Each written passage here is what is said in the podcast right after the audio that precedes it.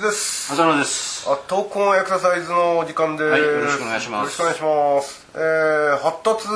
の視点からトレーニングを考えてみよう。あるいはトレーニングの発達をもとにうん、考えてみたらどうだろうかっていう。そうだ。そういう話、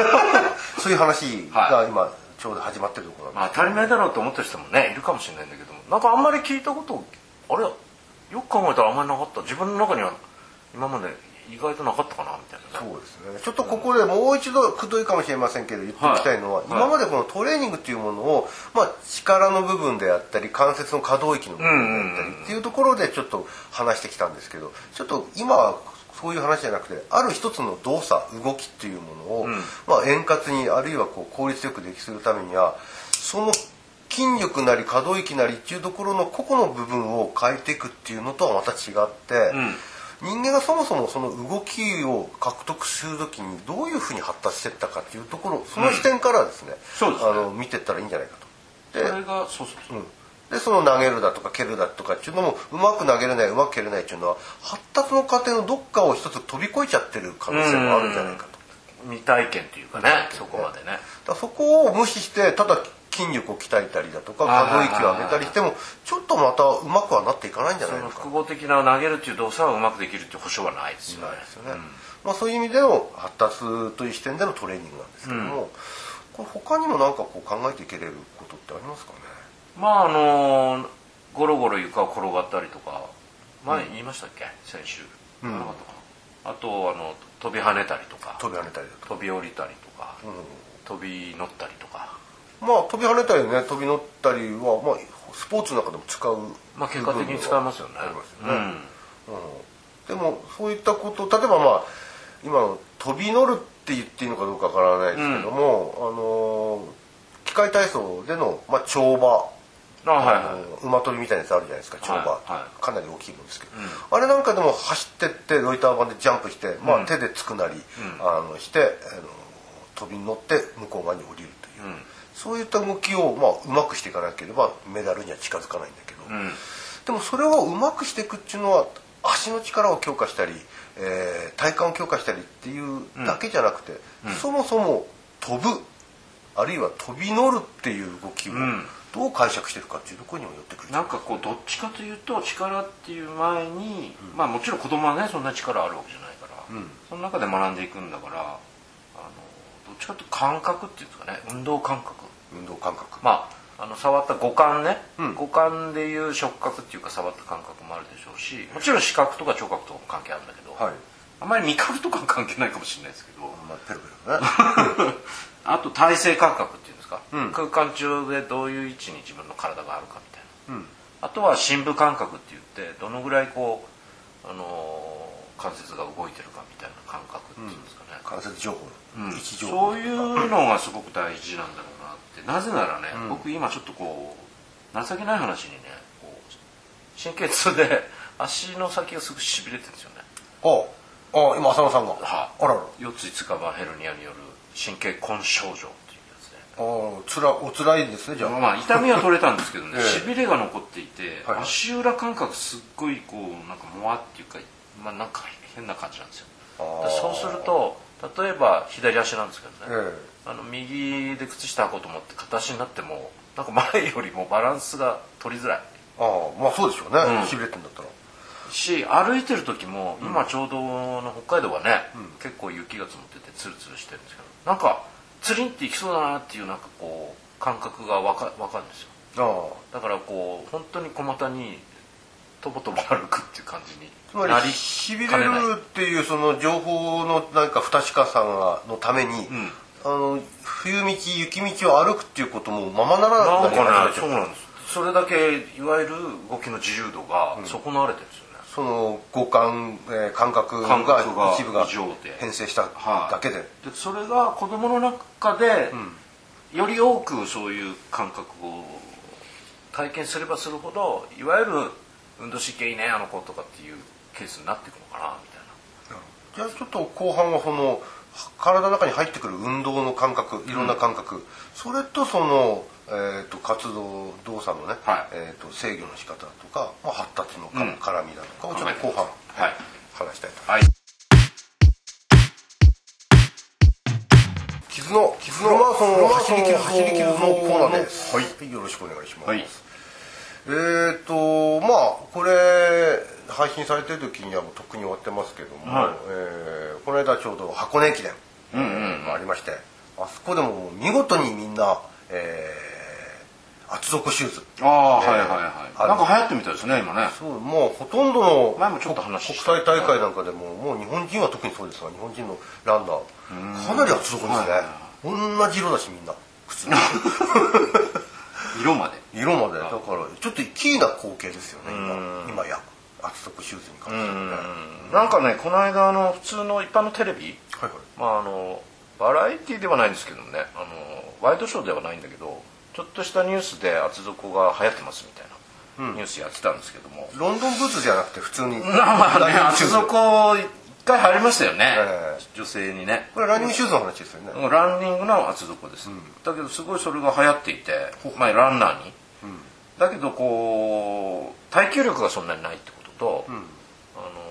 高いってことですね値段が価格がね、うんこれ今流行ってるっていうのはあのいわゆるあのアマチュアの市一民般ラ団ンナ体ーにね結構流行ってるっていうニュースだったんですよあだけどちょっと気になったのは、その厚底シューズの意味っていうんですかあーこれがちゃんと説明必ずしもされてないっていうかその番組では部分的にはされてたんですけど、専門家のお話も載ってたんだけど多分走られてんだと思うんですけどうんでこうちょっと厚い底の分なんかちょっと船底みたいな感じにもなってるんですよねあ船のね、うんでそれであこれは本当に軽くて歩きやすいで歩きやすいっていうか良さそうですねみたいなまあ、軽いのはね、もう今やランシューはすこごれく軽いですけど歩く歩きやすさのためっていうよりは、そのまあ、これから話してもらう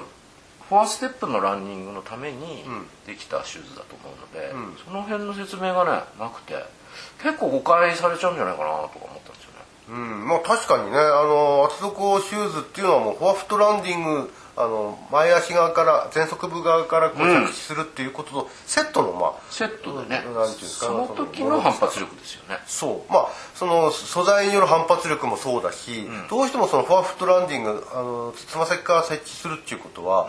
設置した時に体重がかかっていくんで下がっていっちゃいますよね、足首なり、あの足の側転がね、そうすると衝撃があのついかかてとがね落ちていくまでの衝撃がかなり大きいじゃないですか、でもそう厚底になってるとその衝撃を途中で受け止めてくれるっていうそして反発があるってそこの反発力ですよねそうです、だからその前足部でついて、えー、と測定のアーチというその構造がね伸ばされて、えーまたこう上がっていく時のその能力をさらに助けてくれるような、うん機構として厚底手術っていうのがまああるつまり、まああれなんでしょうね、はいうんうんあのー体をこう、まあ、効率よくですね全情報にですねあの押し上げてくれるアキレス腱なんかに関する負担はちょっと少なくなるんですかねやっぱりそれだとあの厚底手術のあのカタログっていうか見ますとそう書いてまあすね、だからそういうことがね説明されてないんですよね一般のね、だからもうちょっとそういうことをファーステップランニングの説明を通じて、また説明できたらなぁなんて思って見てたんですけどねあなるほどね、うんいやそうなんですただこれやっぱりあの先ほど冒頭に言ってたあの市民ランナーが使ってるっていうことなんですけども、フォアフットランディングも含めてやっぱりちょっとトレーニングっていうことを考えてやっていかないと危あー険っていうのは危険らしいんですよねし、かもあれかかとからついてあれ走ってる人いるんじゃないかとさえ思っちゃいましたああその説明を聞くのだったらうそううん勘違いするんじゃないかなと思ってそうするとこう前のめりにつのめたりとかしやすいんじゃないかなっていうね後ろこう自分の体を後ろから前に送り出しやすくしてくれるかのように、うんそうそうそうそう、それはね歩きには言えるんだけど、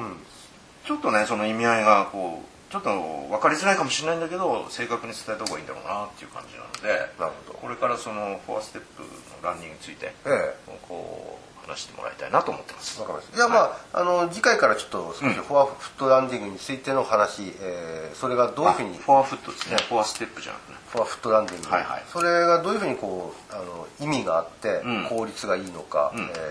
どんなものなのーどんなものなのかということをちょっとね、はい話していきたいなと思いますよろしくお願いします、はい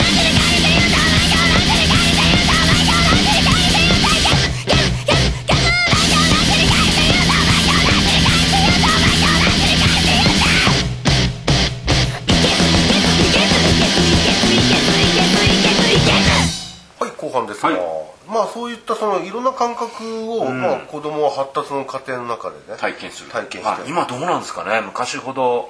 公園に行ってもねブランコに乗ってるとかっていうのがないのかもしれないないですねなんか危険結構怪我するケースでそうそうそうどんどんそ遊の具閉鎖されはてるじゃないですか遊具はまずね置かないです公園だから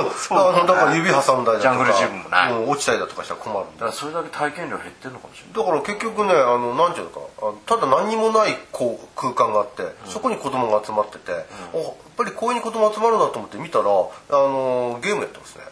あそう あの任天堂スイッチみたいなあんで家の中でもできるうんあーどこでもできるやつそれだったらもうちょっとこうバーチャルリアリティのゲームの方がいいのかもね、まだね、あれは、まあ、あれでまたあの感覚をね情報を与えてくれますそかられかボルダリングあーまあわざわざあんなのやらなくても昔僕らの場合はどっかにしがみついてよじ登ったりとかしてたんだけど、まあ、木登りとかもあったしね、あれは人工的にああいう競技にしないとダメなのかもしれないですね、うんなるほどまあそういってその昔であればねいろんな感覚をこう例えば傾いただとか、えー足をこうつ狭いところにかけなきゃならないだとか、まあ、いろんな動きを通じてその自分の動作をですねこうコントロールしていくっていう術があったわけですけども、まあ、今は逆にそういうのは少なくなってきてるんですけども、まあ、そういったその感覚っていうのは先ほどの前半の浅野さんの例で言っても、まあ、ある程度運動を導いてくれる一つの情報源そうですねやっぱり入力がないとね、こう調整できないんだなっていうのはまあ当たり前ですけどね、フィードバックでねじゃあそのトレーニングっていう側面で、その情報をあの得る感覚を得ていくっていうふうなこと、じゃあ具体的にはどうやってこう利用していったらいいんでしょうかね。具体的にというかね例えばねこう自分が唖然としたのは、あのトレーニングルーム行ってマットあるじゃないですかはちょっとあれだなと思ってでぐり返ったんですよねい。うん、ほらだからもうめまいが止まらなくてもあう10分ぐらい具合悪くて、あ、うん、あだからもう簡単にできたことが今できないわけですよあ、まあ子供はあの子供でもできない子いるけどね、うんだけどまあ、あのー全員ができないわけじゃないから子供の方がさっとできることが大人になるとですね、まあ、まして逆の回転っていうんですか後ろ向きのでんぐり返しなんかも全然できなくてこれは体硬くなったせいもあるんですけどなるほどじゃああれですよね子供と一緒にいるだけで子供と一緒に遊んでるだけでそうそうそうそういろんな感覚はちょっと情報が入ってきさっきてのねキャッチボールだけじゃなくて、んほんで体操やるだけでも、あのーいいんじゃないかなって、まあ、もちろんこれ年齢がねあんまり高齢になると痛めちゃうかもしれないけど、でも意外とじっちゃんとお孫さんみたいなのもありうるかもしれないですよね。ああじゃあ、あのーまあ、発達の過程を見ていくことも可能なんで、子供と一緒に遊ぶ動く何かするっていうのが、うん実はちょっとトレーニングにつながるのもあるしもう一つそうは、ですね自分がなぜうまくできないのかをそうそうそうそう発見する手立てにもなるちょうどその現状自分の現状を知る、ういい機会になるかなそのあ体の硬さが何センチでとかさそういうのを検査で調べるのもあるけど、そうじゃなくても一つ一つこう複合的な動作一つとってこれができるできないみたいなのが結構分かりやすくなるかなって気がするんですけどね運動発達のその成熟過程の指標をね辿っていくあと。あじゃあ親子なんとか教室とかっていうああああいったものなんかも積極的に行くとそうのいう視点で考えるとね、うん、自分がそのななんでうまくできないのかもしかしたら見つけることができるかもしじれゃないないかなこんなことをあの楽にできるよと思い込んでるかもしれないけど、意外に子供と遊ぶとくたくたになったりあちこち痛くなったりするのいやは本当でんぐり返っただけで10分はね具合悪かったですもん クラクラしてってなるほどね、測定なんかできないですよねもうねああいきなり側転からやるからダメなんですかねやっぱりまあまたそうなんでしょうね、うんそれもう一回繰り返し学び直さなきゃならないかもしれないだとするともうやっぱりゴロゴロ転がるところから始まって横に転がったりのね、無理のないとこからやってみるべきなんでしょうねじゃあもう一回バク転できるようになるかな、ああいや今流行ってるじゃないですか大人のバク転教室うん、いやねえ首やりそうでおっかなくてねまあねだからその安全な中でやらなきゃならないでしょう、わかりました。じゃあ、はいえっ、とこれからそのあの発達をね、うん見ながらもしかしたらそれが親子なんとか教室かもしれないけども、まあ一つのねうん形として、そういったその発達の視点であのー何か上手くなってくるそうですねっていうものをちょっちょとっと具探体してい的きたいにこういうのできますかねみたいな話ができたらいいですね、うんはわかりました。はいじゃあまたよろしくお願いします。い、はい